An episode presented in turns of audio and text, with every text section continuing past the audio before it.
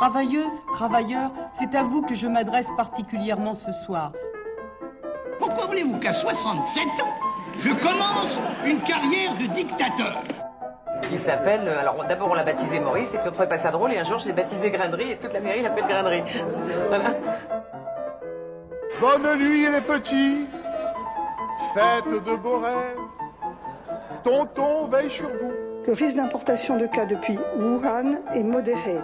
Il est maintenant pratiquement nul puisque la ville, vous le savez, est isolée.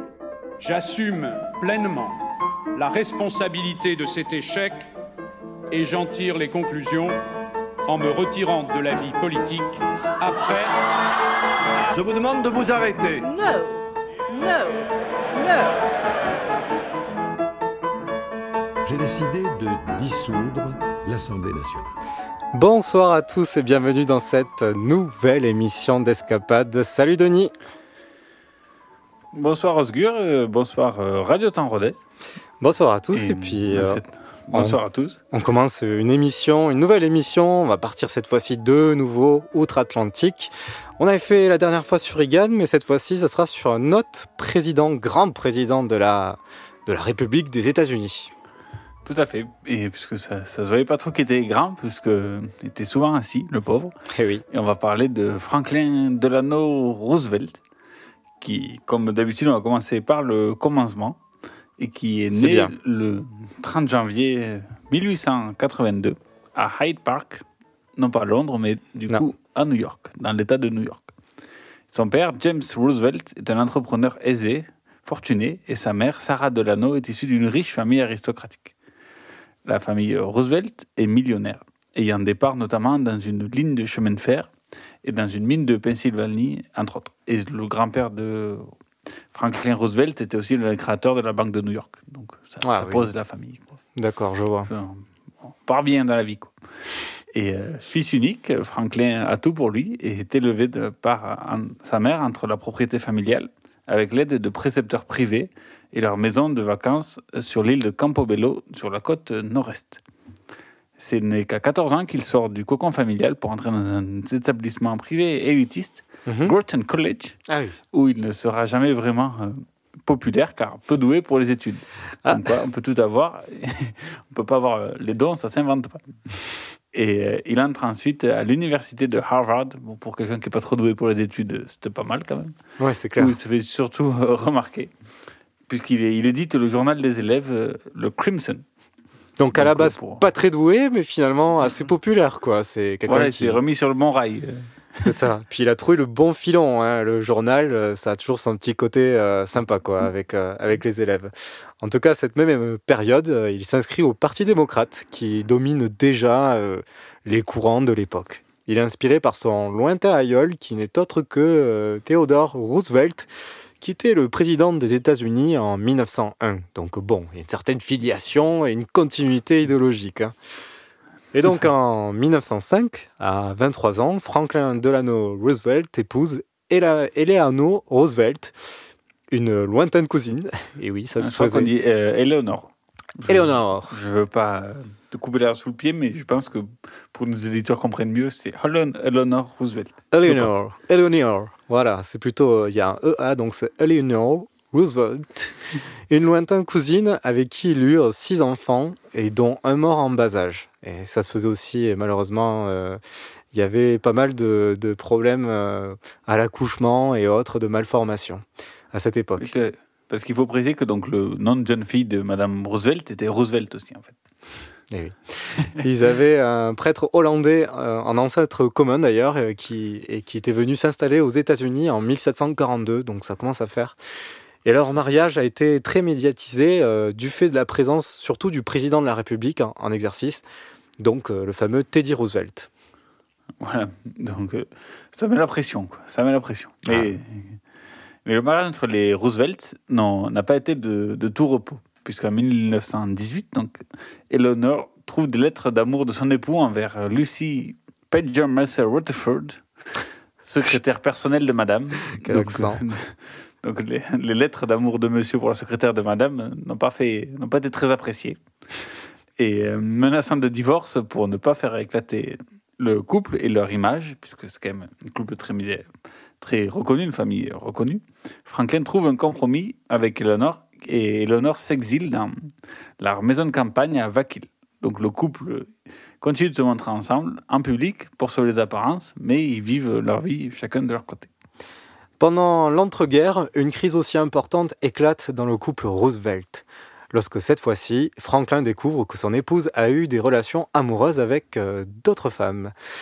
Le couple va... eh oui, oui, en tout cas, le couple va cacher la crise sous le tapis, hop. Ceci dans l'optique de ne pas nuire à l'ascension politique de Franklin Roosevelt. Hein. On est quand même dans une époque euh, très conservatrice. Bon, euh, faut surtout pas ouais. dire ce genre de choses en public. Bien que plus effacée que son époux, Eleanor... Eleanor a une vraie appétence pour la politique, ce qui fait qu'elle trouve aussi son compte dans ce compromis. Et oui, les dents longues. Ces relations tumultueuses feront que la famille Roosevelt eut aussi une descendance agitée. Sur les enfants qui ont survécu, on dénombre dix-neuf mariages, quinze divorces et vingt-deux enfants. C'est quand même pas mal. Quatre... Oui, pour cinq enfants, c'est pas mal. quatre des cinq enfants furent officiers pendant la Seconde Guerre mondiale. Deux ont eu euh, des mandats au Congrès euh, après le deuxième conflit mondial. Donc en plus, une descendance qui euh, a réussi politiquement ou dans les institutions ou dans les corps de l'armée. Bon, voilà, ils ont joué un petit rôle dans, dans l'histoire du pays. Ouais, c'est une, ma- une moyenne de, de quatre, euh, quatre mariages par enfant, c'est, c'est pas mal. c'est... Ça fait remonter les statistiques nationales. Ouais. Et, et lorsque Franklin Roosevelt, en dix-neuf cent vingt et un, contracte la polio, cette maladie lui donne une parésie, donc une, une atrophiation des, des muscles inférieurs. Et, et le couple, donc il est obligé de passer sa vie en fauteuil roulant, il peut à peine, à, à peine se lever. Et le couple se rapproche de, face à la maladie, et Eleanor devient les jambes que Franklin Roosevelt a perdues. Cette bienveillance jusqu'à la fin de, de la vie de son époux va forger la légende de, de Eleanor Roosevelt, qui va peu à peu créer l'image de la première dame moderne. Très important en tout cas, même... la bienveillance, c'est très très important. Très, très... Bien, bien. Première leçon de bienveillance, et cette, euh, on, lui, ce, on lui donnera l'image de ministre sans portefeuille, donc pour donner l'importance qu'elle avait auprès de, de son mari. Ça n'est pas simplement une personne qui est entrée à la Maison-Blanche, mais un couple, puisqu'on a toujours considéré que c'était un couple qui avait gouverné ensemble les États-Unis pendant ces années-là. Yes, I think so. The answer is oui. Et pour vous, Herman Debarat? Uh, yeah, I mean, I, I think uh, the interesting thing about the Roosevelts is that they had a uh, very strong political partnership that En effet, ce qui est intéressant avec les Roosevelt, c'est qu'ils formaient une sorte de couple politique qui existait même bien avant, euh, au début de la carrière euh, de Roosevelt, et qui s'est étendue euh, dans les années vingt et dans les années trente. Et c'est en fait un des couples présidentiels les plus intéressants de l'histoire américaine. Thank you. Thank you very much.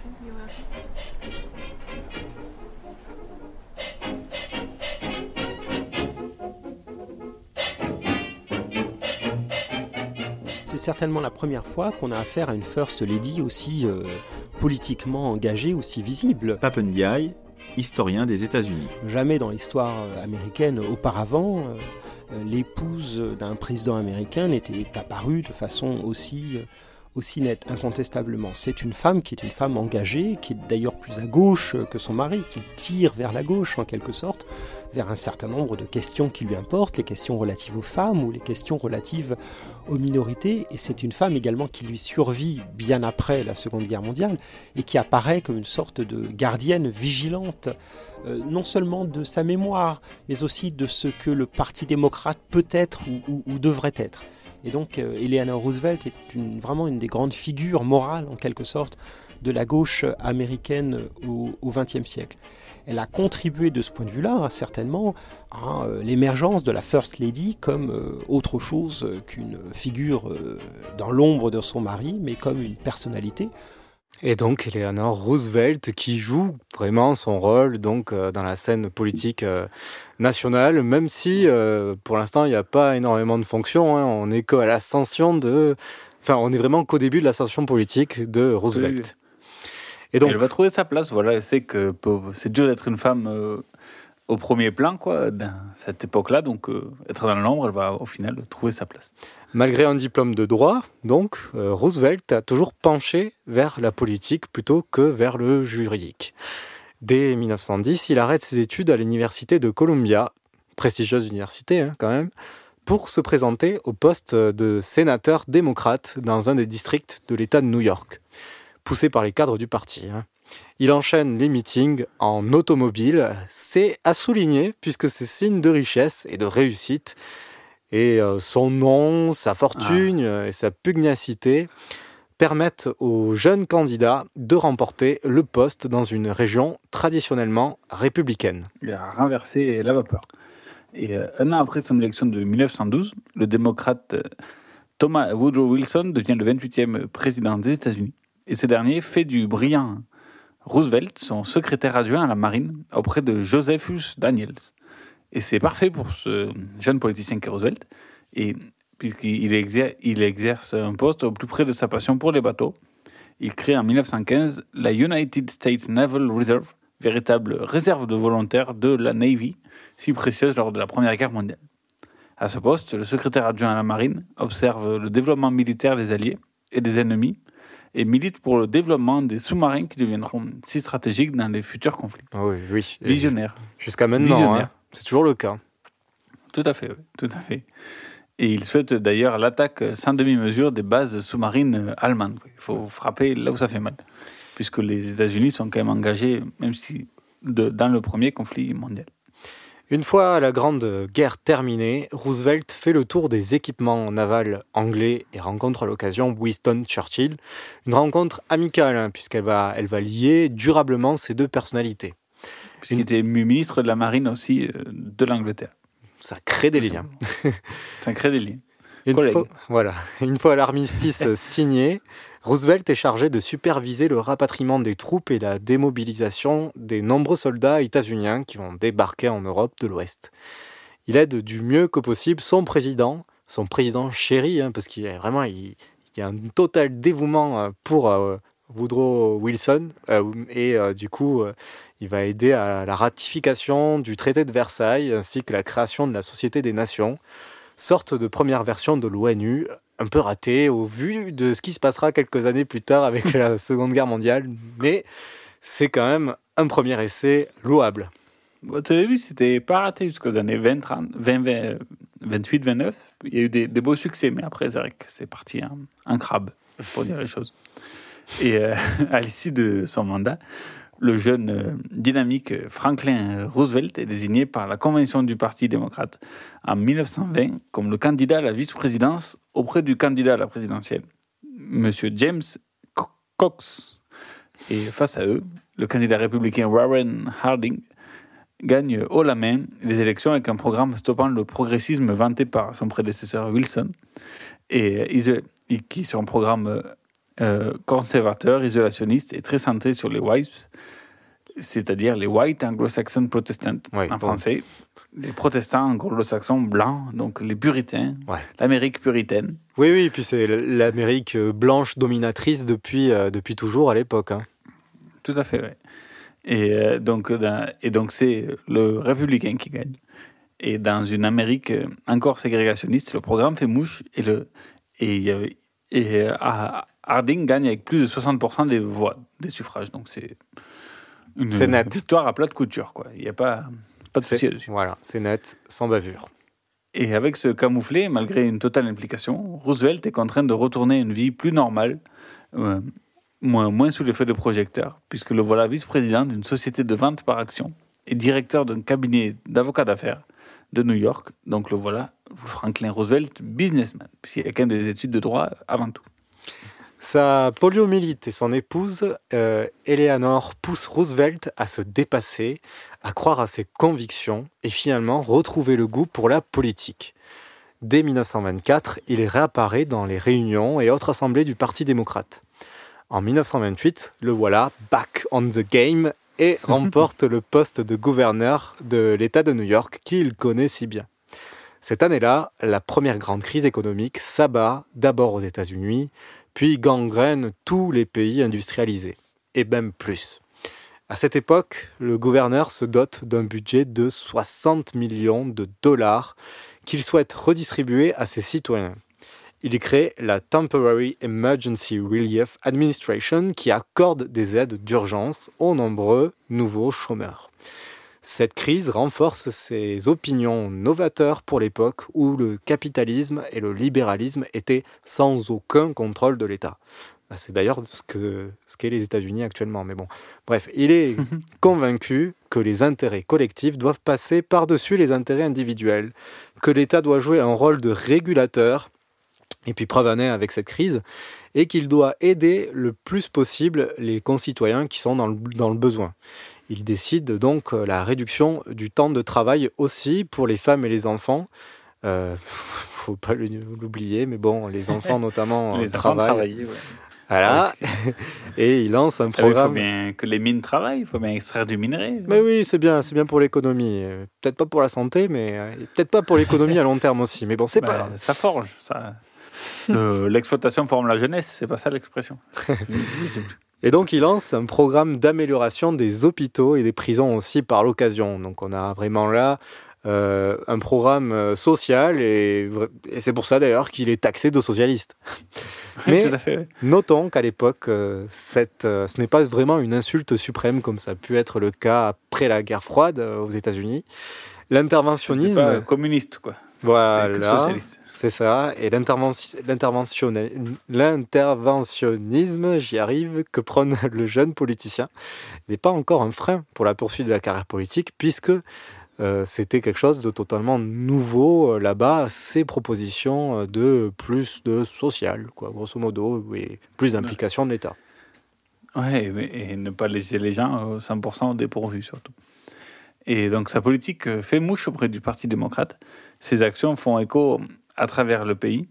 Et Roosevelt, déjà à la tête du parti, est investi candidat donc, à l'élection présidentielle de mille neuf cent trente-deux. Et puisqu'en mille neuf cent vingt-huit, donc, c'est un républicain qui est, qui est passé président. Et l'élection, euh, Hoover, pour qui s'appelait. Et l'élection est une aubaine pour les démocrates, en quête de revanche, car le pays est en pleine débâcle et euh, peine à sortir de cette crise euh, économique de mille neuf cent vingt-neuf. Cette grande dépression, comme on appelait alors, colle à la chaussure du président et, et candidat Herbert Hoover, voilà. Fort de son expérience euh, en tant que gouverneur de New York et des actions menées, comme vient de détailler Osgur, envers les classes populaires et les plus précaires, son discours centré autour du New Deal, donc la nouvelle donne. C'est le, le grand programme euh, démocrate. Et, euh, puisque Hoover a essayé de faire des choses, mais ça n'a pas du tout marché. Et du coup, forcément, euh, les gens en ont marre, donc il, c'est la, la crise. Le pays s'enfonce dans la crise, donc euh, un discours bien, bien mené sur une nouvelle donne sur, qui promet des, des belles choses. Et ça fait que Roosevelt remporte haut la main les élections, avec près de cinquante-sept pour cent des suffrages. Donc voilà, le voilà intronisé trente-deuxième président des États-Unis d'Amérique. Vous êtes bien sur Radio Temps Rodez. Il est dix-huit heures dix-huit passées. Mmh. Euh, on se retrouve tout à l'heure après cette chanson d'époque euh, de The Brian Ferry Orchestra et c'est Bang Bang.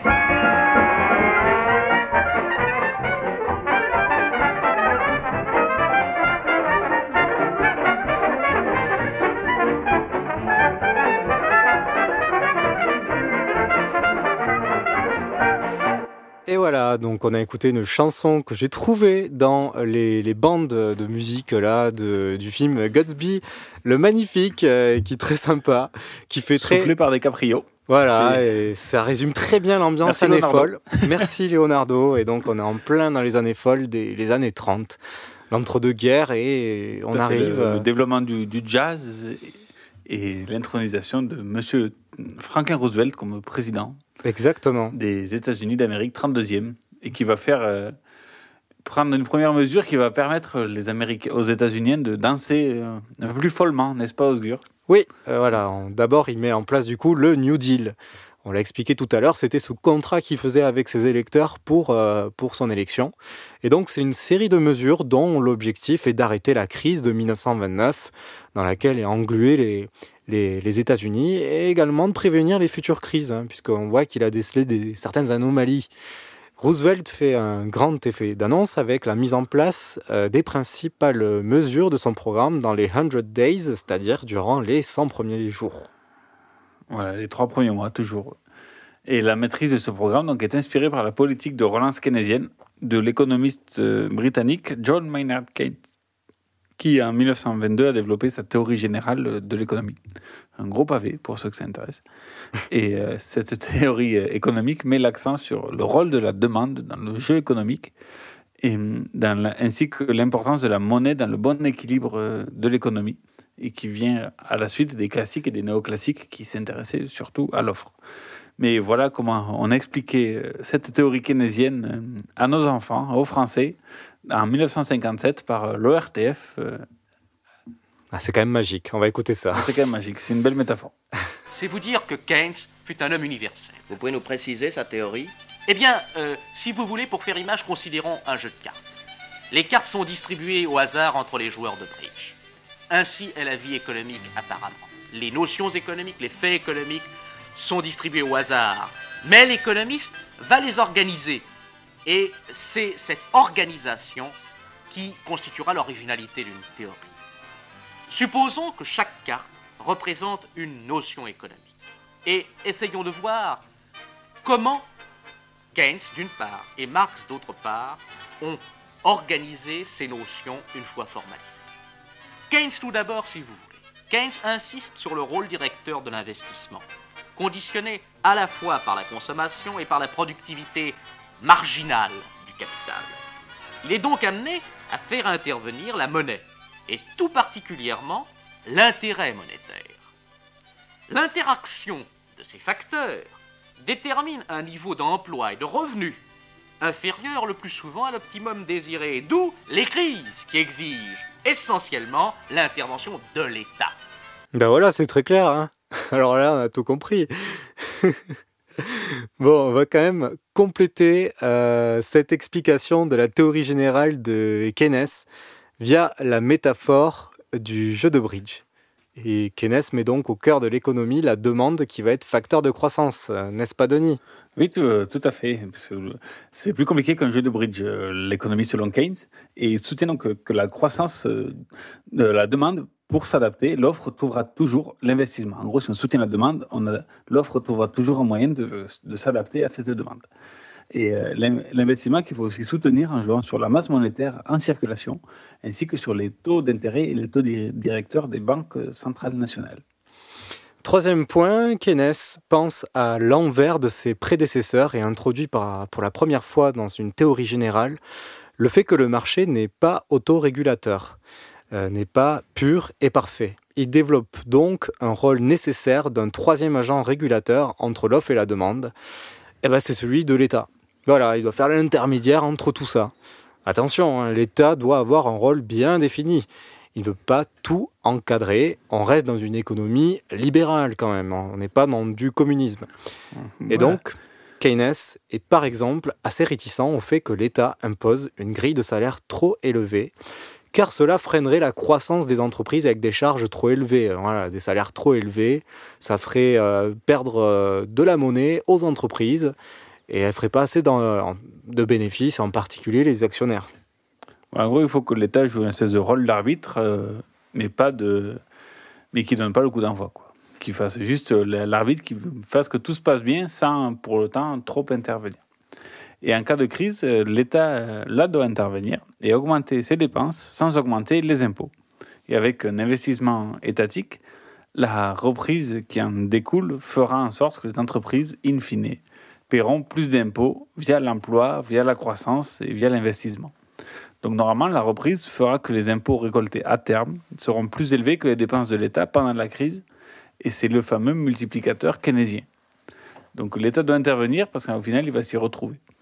Et plus moderne que le bridge de l'O R T F, ici une chanson en anglais, dévelop... donc écoutez bien, pour ceux qui parlent anglais, qui développe de manière assez précise finalement la théorie de Keynes ainsi que la solution qu'il a adoptée pour la crise de mille neuf cent vingt-neuf, c'est... C'est factuellement très intéressant. Voilà, en tout cas, on va écouter un extrait si... de, cette chans- de cette chanson de cinq minutes, euh, Econ Stories, euh, The Fifth, Boom and Bust. John Maynard Keynes wrote the book on modern macro, the man you need when the economy's off track. Depression, recession, now your question's in session. Have a seat and I'll school you in one simple lesson. Boom, nineteen twenty-nine, the big crash. We didn't bounce back, economy's in the trash. Persistent unemployment, the result of sticky wages. Waiting for recovery, seriously? That's outrageous. I had a real plan, any fool can understand. The advice real simple, boost aggregate demand. C I G, altogether gets to Y. Keep that total growing, watch the economy fly. We've been going back and forth for a century. I want to steer markets, I want them set free. There's a boom and bust cycle and good reason to fear. It. Play low interest rates. No, it's the animal spirit. You see, it's all about spending. Hear the register cha-ching.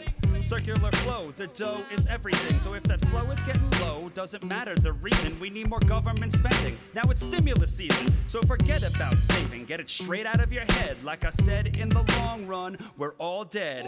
Savings is destruction. That's the paradox of thrift. Don't keep money in your pocket or that growth will never lift. Because business is driven by the animal spirits. The bull and the bear. And there's reasons to fear its effects on capital investment, income, and growth.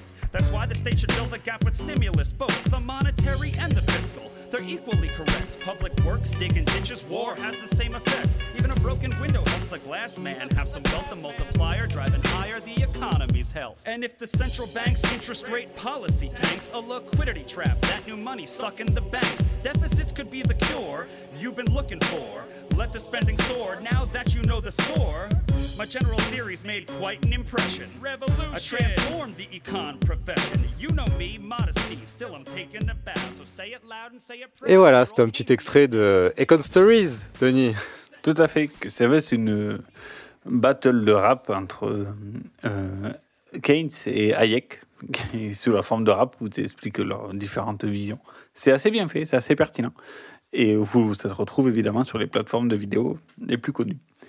Et donc, euh, basé sur les théories, revenons à nos moutons, hein, mm-hmm. et basé sur les théories de, de Keynes, euh, Roosevelt va mettre en place, euh, dans les fameux cent jours, une grande partie de son programme.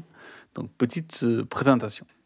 Guidé par son pragmatisme, Roosevelt applique immédiatement ces deux idées maîtresses. Soulager en priorité ce qu'il appelle l'homme oublié du bas de la pyramide sociale et mettre en place une plus équitable répartition de la richesse nationale.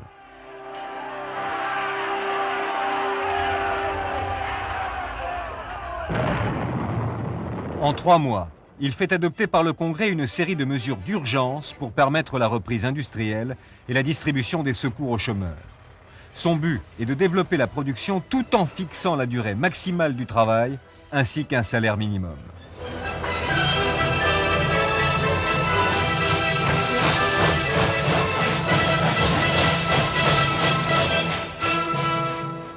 Dans le domaine financier, il fait rouvrir les trois quarts des banques qui avaient été fermées afin d'empêcher les fuites de capitaux. Mais il les place sous la surveillance de la Banque de réserve fédérale. Il abandonne ensuite l'or en tant qu'étalon, interdit son stockage et son exportation. Il dévalue enfin le dollar jusqu'à moins cinquante pour cent. La machine financière se remet en route.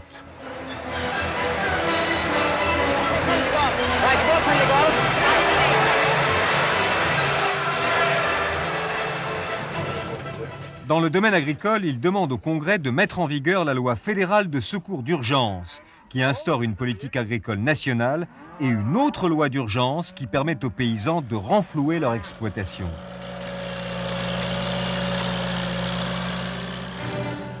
Il s'agit de faire remonter le cours des prix agricoles en incitant les fermiers à réduire leur production moyennant des subventions.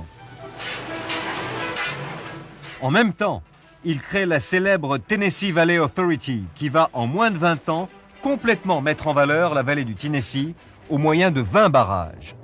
Une voie fluviale de mille kilomètres reliera le sud au Grand Lac. C'est une entreprise considérable qui constitue la vitrine de l'action de Roosevelt. Au total, ces travaux gigantesques donneront du travail à vingt millions de personnes. Eh oui, forcément, là, il faut distribuer du boulot. Donc, euh, on va résumer tout ça. On va résumer euh, ce qu'il vient de mettre en place et on va lui compléter l'extrait. Donc, en premier lieu, le nouveau président met fin à la politique de prohibition, qui était une catastrophe pour le pays depuis le départ, hein, puisqu'il y a eu énormément de, de bandits qui ont repris la main sur, sur tout ça. On, on en a discuté dans une émission il n'y a pas très longtemps que ça. Hein. Tout à fait. Et ceci a et eu. Et puis un... en pleine crise économique, quand on est au chômage, si on te coupe l'alcool, bon. Ouais, et puis euh, faut Qu'est-ce dire qu'à l'époque, il y avait pas mal d'alcooliques en plus, donc c'était extrêmement tendu. En tout cas, ceci a eu un double effet euh, de, de, voilà, de, remettre, de mettre fin à la prohibition, hein, c'est d'apaiser les foules. Ça fait du bien. Ah ben. On peut reboire. Quand on commence un mandat, il faut des, des petites euh, mesures électoralistes, ça fait toujours du bien. Voilà, ça fait toujours du voilà, bien. S'acheter du crédit, on appelle ça s'acheter du temps. Et puis aussi, le but, c'est euh, donc de faire rentrer euh, des sous en masse, puisque oui. du coup, on peut taxer euh, cet alcool, euh, puisqu'il est devenu euh, légal. Et donc, euh, la promesse de campagne est largement tenue, il n'y a pas de souci, tout se passe bien. Dès l'hiver dix-neuf cent trente-trois, le, cro- le Congrès fait passer une loi qui garantit l'épargne des citoyens dans les banques par l'État. Ça change tout, puisque les gens avaient peur de mettre de l'argent dans les banques vu qu'elles perdaient de sa, de sa valeur. Là, avec ce, cette garantie, euh, ça préviendrait toute défaillance de banque contre la banqueroute et la perte des épargnes des personnes, comme c'était le cas en dix-neuf cent vingt-neuf. Donc euh, là aussi, ça encourage les gens à remettre de l'argent dans le système. Et c'est ce qu'a rappelé les, l'extrait où Roosevelt a fait ouvrir plein de banques qui avaient plié pour leur dire « on va vous maintenir au vœu, on va garantir ces, les épargnes et comme ça vous allez pouvoir financer l'économie, en fait, tout simplement. Mm-hmm. » Parce que s'il n'y a pas de banque, c'est difficile de financer l'économie capitaliste. Ben oui. Et euh, s'ensuit toute une ribambelle de lois et de corps créés dans la logique du programme du New Deal. On va commencer par la Civilization Conservation Corps, qui consistait à l'emploi de milliers de jeunes sans emploi ni diplôme, à la construction de parcs nationaux payés dans l'État, donc pour faire tous les travaux d'agencement des parcs nationaux. Et j'ai ma mère qui, qui avait fait des études dans les finances plus jeunes, qui m'a dit qu'à l'époque, les, les, les gens étaient payés pour faire et défaire des choses, quoi, dans, dans les parcs et tout. Ils faisaient des trous, puis ils refaisaient le même trou, et puis et cetera, pour, occup, pour occuper, en fait. Et c'était pas du pour, tout un souci. C'était pas du tout un souci pour l'État, au contraire, il fallait donner de l'argent et une raison aux gens de travailler. Tout à fait. C'est une, les, le, comme quoi, en cent ans presque, les, les logiques ont bien changé. Et le deuxième, c'est l'agri, le triple A, Agricultural, Agricultural Adjustment Act, donc euh, le, la loi d'ajustement agri, agricole, qui a pour objectif de soutenir financièrement les agriculteurs à produire moins pour lutter contre la chute des prix des matières premières et revenir à un prix d'achat des produits agricoles décents, leur permettant de vivre. Parce qu'en fait, du coup, comme les, les prix chutaient à cause de la crise, eh bien, eh bien, en fait, ils produisaient toujours plus pour essayer d'avoir le même niveau de revenus. Et, et là, mais, de, mais les prix continuent à chuter parce qu'il y avait eu trop d'offres, en fait. Eh oui. Et c'est le cercle vicieux, donc euh, l'État dit non. On va, on va, vous allez, on va vous, vous allez produire moins, mais on va vous subventionner pour compenser le, le manque à gagner, en fait. Et comme ça, les prix vont monter et à terme, vous allez pouvoir vivre dignement avec les mêmes productions. Et donc, ce, donc, il y a eu un effet positif, un effet pervers, puisque six millions de cochons, par exemple, ont été exécutés, ne pouvant être vendus. c'est, c'est con. Et ces mesures ont conduit à des disettes localisées, notamment dans les États du centre du pays, au Texas, au Kansas, et cetera. J'ai envie de dire, c'est bête et méchant. Oui, c'est... C'est, c'est un peu con qu'ils auraient pu au moins les, les donner, quoi, si c'est, s'ils ne peuvent pas les vendre.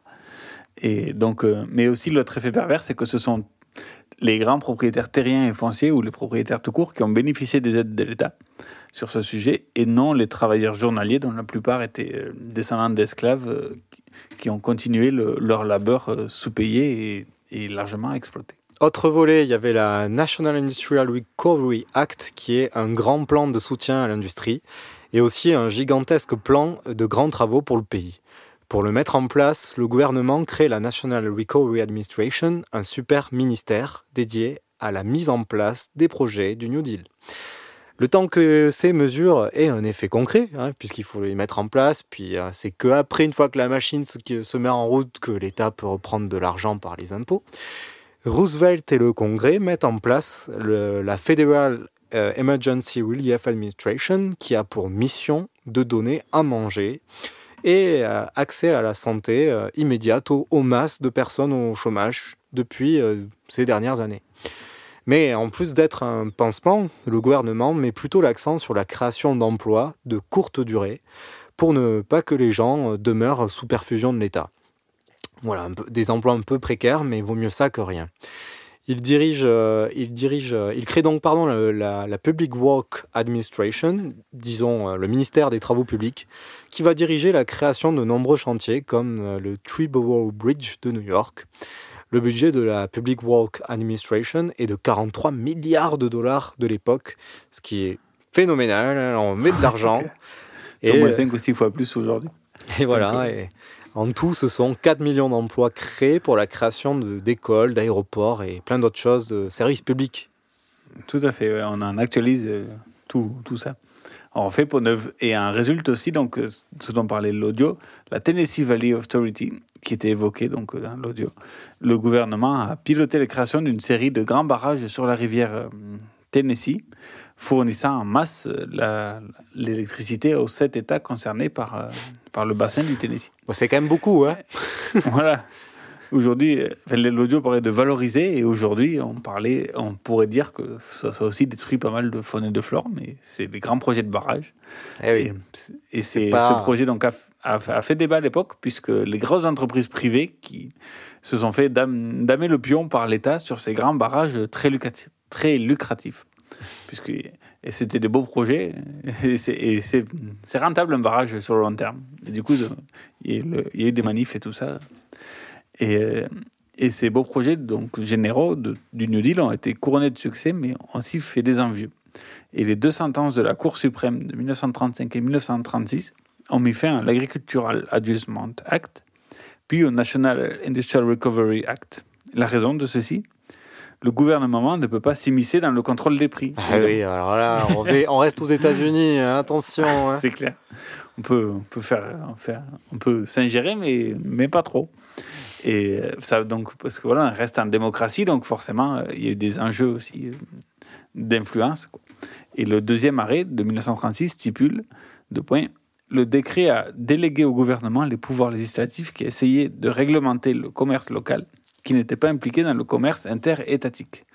Donc, en gros, l'État fédéral peut, a le droit de faire des règles, des lois pour le commerce national, mais pas pour le commerce à l'intérieur des États. Donc, il est, la, mmh.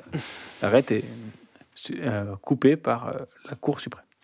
Devant ça, des grosses manifestations ont eu lieu devant la Cour suprême et Roosevelt a fait un décret interdisant à un juge suprême de dépasser soixante-dix ans. Bon, il fait, il ah, fait de ce, ce qui est possible, voilà.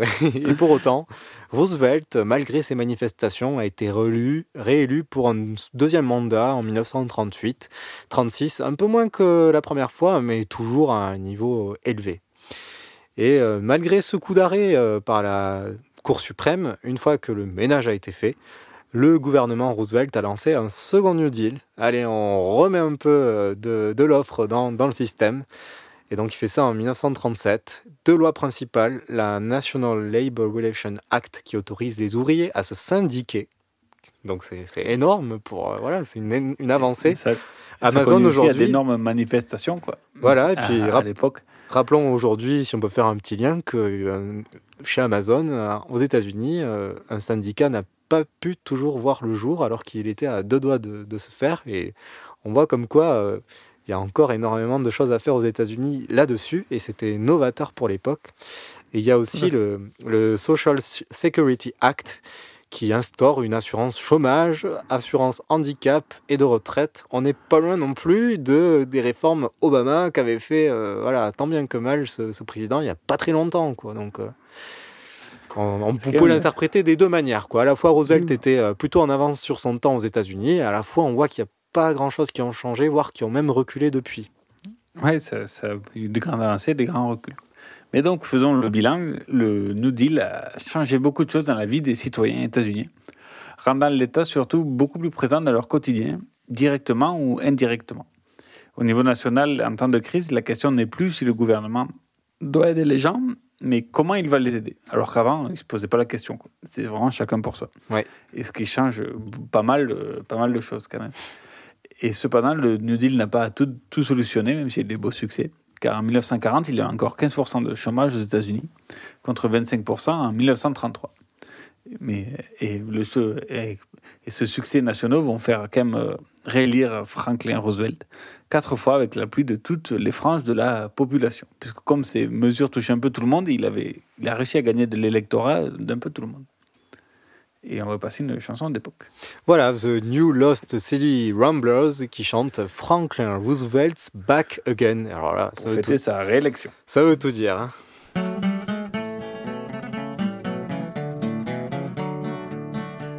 Just hand me my old Martin, for soon I will be starting back to dear old Charleston far away.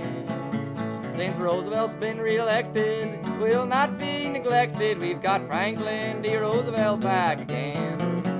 Back again. Back again. Back again. Back again. We've got Franklin D. Roosevelt back again. Since Roosevelt's been elected, moonshine liquor's been corrected. We've got legal wine, whiskey, beer, and gin.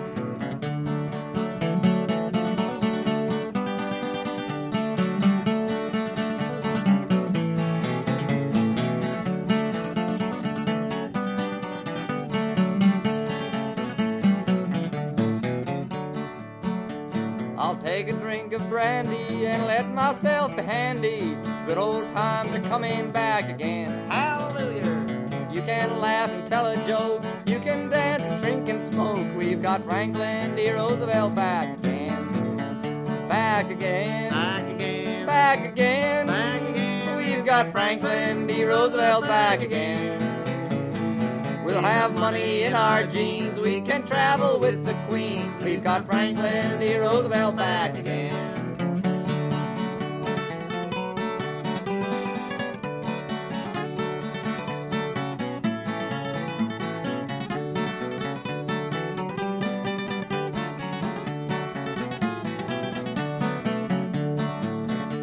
No more bread lines, we're glad to say. The donkey won election day. No more standing in the blowing snow and rain. He's got things in full sway. We're all working and getting our pay. We've got Franklin D. Roosevelt back again. Back again. Back again. Back again. Back again. We've got Franklin D. Roosevelt back again. Since Roosevelt's been elected, moonshine liquor's been corrected. We've got Franklin D. Roosevelt back again. Et voilà, tout le monde est content. Euh, Franklin Roosevelt's Back Again, c'était, euh, c'était The New Lost City Ramblers sur Radio Temps Rodez, sur le... Quelle fréquence, Denis, déjà ? Le cent sept F M sur le Ruténois. Et mais partout, là, on va passer... Et partout aussi, la... rappelons-le, hein, partout dans le monde. radio temps point com ou SoundCloud, tout simplement. Yes. Tout simplement. Et là, on va passer au dernier chapitre, puisque en dix-neuf cent quarante, le monde entier entre dans une guerre mondiale. Et oui. Roosevelt, en tant que président d'une des premières puissances mondiales, doit faire quelque chose. Ouais, on va même commencer un tout petit peu avant, hein. Donc on va contextualiser. Bien que longtemps pro-interventionniste, jusqu'à reconnaître officiellement l'U R S S en dix-neuf cent trente-trois, le président a dû se ranger du côté du Congrès et de l'opinion publique, et nous pour une politique d'isolationnisme, une politique se mettant en dehors des affaires étrangères, et en particulier européennes à l'époque, où on est dans une décennie, euh, on a l'Espagne, l'Italie et l'Allemagne qui voient, qui voient une montée brutale d'extrême droite, de haine et de repli sur soi. Les États-Unis vont d'ailleurs euh, d'abord se concentrer de juste condamner les agressions des dictatures. Voilà, pas plus. Et euh, en réaction au réarmement de l'Allemagne, et pour empêcher toute participation des États-Unis à une éventuelle guerre européenne, le Congrès américain vote la loi de neutralité, appelée tout bonnement la Neutrality Act. signé par le président Franklin Delano Roosevelt, un peu du coup par contrainte, hein, on l'a vu tout à l'heure, et le, c'est, c'est signé le trente et un août mille neuf cent trente-cinq. Cette loi proscrit le commerce de matériel de guerre avec des nations belli- belligérantes, donc les Alliés, interdit euh, aux citoyens non plus de voyager sur des vaisseaux appartenant à ces nations. Elle a été amendée en février mille neuf cent trente-six pour interdire les prêts aux pays en guerre, puis en janvier et en mars mille neuf cent trente-sept, de façon à inclure les cas de guerre civile, donc euh, le, ah, congrès, durci, quoi. le Congrès qui, au fur et à mesure, euh, fait de son maximum pour euh, bloquer toute intervention des États-Unis euh, euh, dans les guerres qui arrivent en Europe. Et c'est un vrai camouflet pour Franklin Roosevelt, qui est attristé par l'idée de ne pas pouvoir aider les pays alliés qui connaît tant, et en particulier le Royaume-Uni, amené par son vieux camarade, ancien co-ministre de la Marine, Winston Churchill. Persuadé que les États-Unis ne pourront rester à l'écart d'une guerre européenne, Roosevelt fait voter la loi de neutralité le cinq septembre mille neuf cent trente-neuf, abrogeant les clauses de l'embargo et autorisant la vente d'armes aux pays alliés. La, après la défaite de la France, la rapide défaite de la France, les crédits sont débloqués pour le réarmement militaire. Il accorde le prêt gratuit de matériel militaire aux Britanniques, aux Soviétiques, oui. aux Chinois, aux résistants français, tout ça, tout ça, quoi. Donc euh, tout, tout ce qui est contre le fascisme, ils peuvent recevoir euh, l'aide des États-Unis. Ça y est, il y va là, là il profite. C'est parti.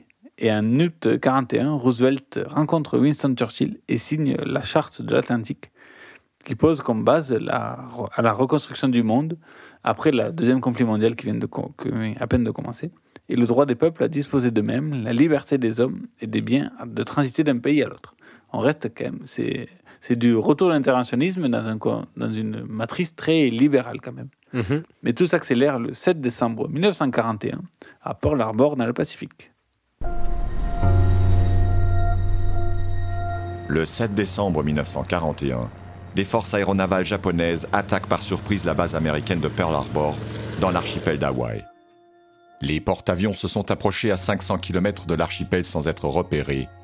En deux vagues de bombardements, les appareils japonais détruisent ou endommagent une bonne partie de la flotte américaine du Pacifique.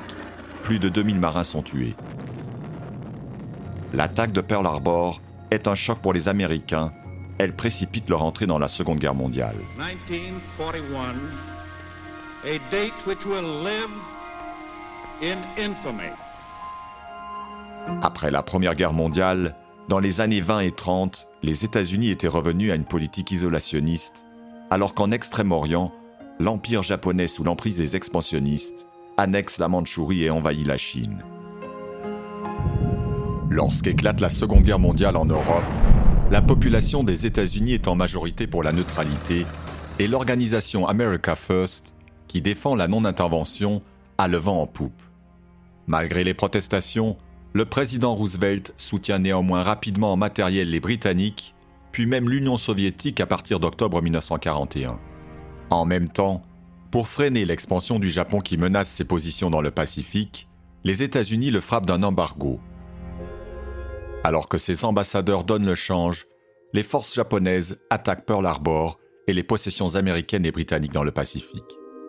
L'attaque, d'abord perçue comme un triomphe japonais, neutralise le courant isolationniste en Amérique et propulse les États-Unis dans le conflit mondial contre les puissances de l'Axe. Donc les États-Unis sont sous le choc. Impossible de rester stoïque face à ces attaques. Tout le peuple états-unien a rage de revanche. Le lendemain, le Congrès américain déclare la guerre au Japon. S'ensuivent l'escalade. Le onze décembre, l'Allemagne, l'Italie déclarent la guerre contre les États-Unis. Ça y est, le pays entre pleinement dans la Seconde Guerre mondiale. C'est la mobilisation générale. Nombreux sont les soldats recrutés en partance pour l'Atlantique. Nombreux sont également les personnes participant à l'effort de guerre sur le territoire américain. L'économie ne tourne qu'autour de ça. Le pays devient le producteur numéro un de production d'armes, de munitions et d'engins militaires, rattrapant ainsi son retard avec les Allemands. Roosevelt n'est pas un spécialiste militaire. Il préfère déléguer les décisions techniques pointues à son entourage, en particulier à ses plus proches hommes de confiance, tels que le maréchal, le général Marshall et l'amiral King. une agence de renseignement est créée, l'Office of Strategic, qui deviendra plus tard la C I A, la fameuse. Aussi, à l'image des nazis et des soviétiques, Roosevelt crée l'Office of War Information, véritable bureau de propagande idéologique et cinématographique sur le sol états-unien et étranger. Le F B I voit son pouvoir étendu, qui venait d'être créé en dix-neuf cent trente, par exemple aux écoutes téléphoniques pour démasquer les espions présents sur le territoire national. Et oui, c'est très utile de chercher les espions. En tout cas, au cours de la guerre, Roosevelt participe au, à bon nombre de conférences avec ses alliés pour mettre au point une stratégie et des objectifs à long terme, que ce soit avec De Gaulle, Staline, Chiang Kai-shek, mais surtout Churchill quand même. Le président états-unien fait de son mieux pour coordonner les nations alliées, mais aussi préparer la future répartition mondiale diplomatique par les plus grandes puissances, en particulier bah, la sienne. Hein. À noter que la rencontre avec Staline à Téhéran permet de sceller un compromis entre les deux futures grandes nations rivales. D'un côté, les soviétiques obtiennent le champ libre pour, pour l'intervention dans les Balkans, à court et aussi à moyen terme, voilà. Sous-entendu après la guerre aussi. Et de l'autre côté, les États-Unis obtiennent la garantie de l'aide militaire soviétique contre la, le Japon, une fois les Allemands bien K O, quoi. Et lors des nombreuses conférences, Franklin Roosevelt réaffirme le principe d'élection libre, de démocratie et le principe de liberté des peuples à disposer d'eux-mêmes. Euh, Staline a dû dire oui, oui, oui, oui. Oui, mais quand même préoccupé. Da, da, da. C'est, en fait, ça, ça, ça conduit à ce qui est la création en dix-neuf cent quarante-trois de l'idée d'une organisation des Nations Unies pour euh, voilà, remettre sur le tapis euh, la Société des Nations qui n'avait pas très bien marché et... Euh, Voilà, organisation des, Na- des Nations Unies qui existe toujours, hein, l'ONU. Tout à fait. Et euh, la dernière et grande conférence où participe Roosevelt est celle de Yalta en février dix-neuf cent quarante-cinq. Sur leurs photos officielles sont présents Staline, Churchill et le président états-unien, les trois futurs grands gagnants de cette Seconde Guerre mondiale, se retrouvent pour finaliser ensemble les dernières attaques à l'aube de la victoire des Alliés sur l'Axe. Et pas que. Enfin... Fait, fait majeur de la guerre, Roosevelt s'intéresse énormément au projet Manhattan pour fabriquer la bombe atomique. Dès dix-neuf cent trente-neuf, il avertit par une lettre d'Albert Einstein du développement d'une arme nucléaire par les nazis. Et les États-Unis vont, ne vont se mettre à développer leur programme nucléaire qu'une fois le pays entré officiellement en guerre. C'est donc dans le plus grand secret que le développement de cette arme commence en, dix-neuf, en décembre dix-neuf cent quarante-deux. Et l'année suivante, un accord est signé avec les Britanniques pour un développement commun. Et le, dév- le développement bat son plein, appuyé par Roosevelt, pour qui le développement et l'utilisation de la bombe est primordial pour la victoire. Voici un extrait des actualités françaises du douze octobre dix-neuf cent quarante. Cocorico. Dans d'énormes usines, isolées du monde, entourées d'un réseau de sécurité et dont bâtiments et terrains couvraient vingt-quatre mille hectares, soixante-quinze mille personnes coupées de l'extérieur ont pendant des mois travaillé à la réalisation de la bombe atomique, après que des savants de tout pays eussent mis au point les techniques issues des découvertes françaises sur la dissociation de l'atome. L'atome est formé d'un noyau composé de protons et de neutrons autour duquel tournent des électrons. Le nombre de ceux-ci détermine la nature du corps. Un seul électron, et c'est l'hydrogène. Deux, c'est l'hélium. Trois, c'est le lithium. quatre-vingt-douze, c'est l'uranium. La possibilité enfin découverte de diviser l'atome au moyen d'un neutron permit la naissance de la bombe atomique. C'est dans les déserts du Nouveau-Mexique qu'eut lieu de nuit la première expérience.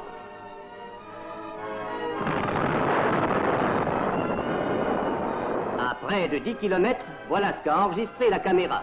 Une fumée lumineuse qui s'élève à treize kilomètres de hauteur. À la même distance, mais d'un autre angle, voici ce que découvrait une autre caméra.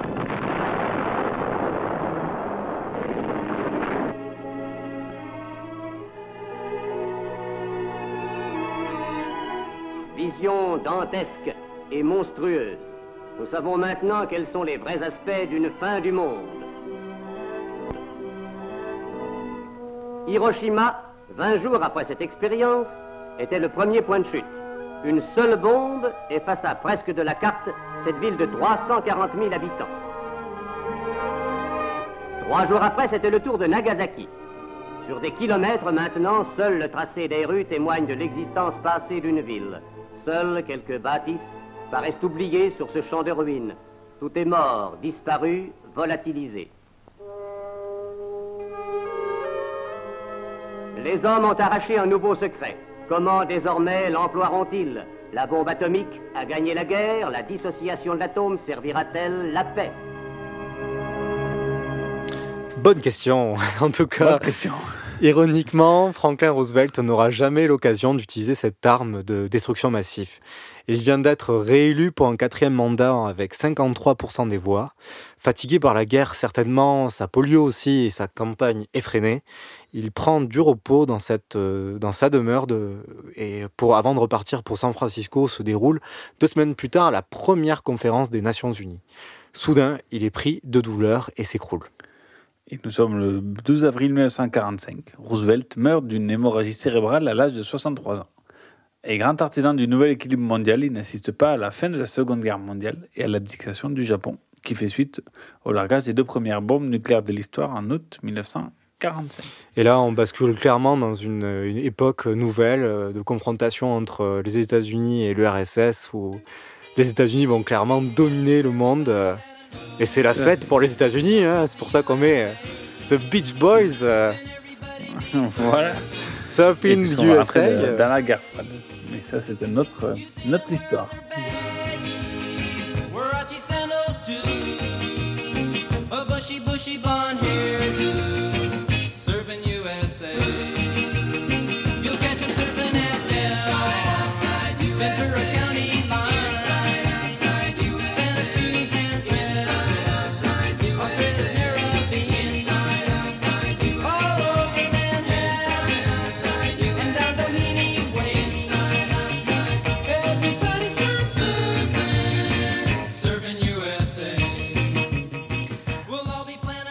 Merci de nous avoir écoutés pour cette euh, nouvelle émission d'Escapade. On se retrouve euh, alors euh, demain pour une rediffusion, samedi pour une autre rediffusion vers midi, c'est ça, vers dix heures au midi. Oui, euh, midi, samedi dix heures et, et jeudi midi. Exactement. Et sinon, en écoute libre sur SoundCloud et le SoundCloud aussi de, de Radio Temps Rodez. Et sur toutes vos applis de podcast préférées. Euh, si jamais euh, on n'est pas référencé. Deezer, tout ça, on est partout. Faites-nous part, si jamais on n'est pas référencé, on fera le maximum pour être là où vous voulez. En tout cas, on vous souhaite... Bon une... déconfinement à tous, à l'écoute voilà. de Radio Temps Rodez, parce qu'on espère qu'on sera plus confinés, fermés. Une bonne soirée aussi. C'est la dernière qu'on fait à distance. Et bon appétit, bonne soirée, selon l'heure d'écoute. À bientôt. Salut à tous.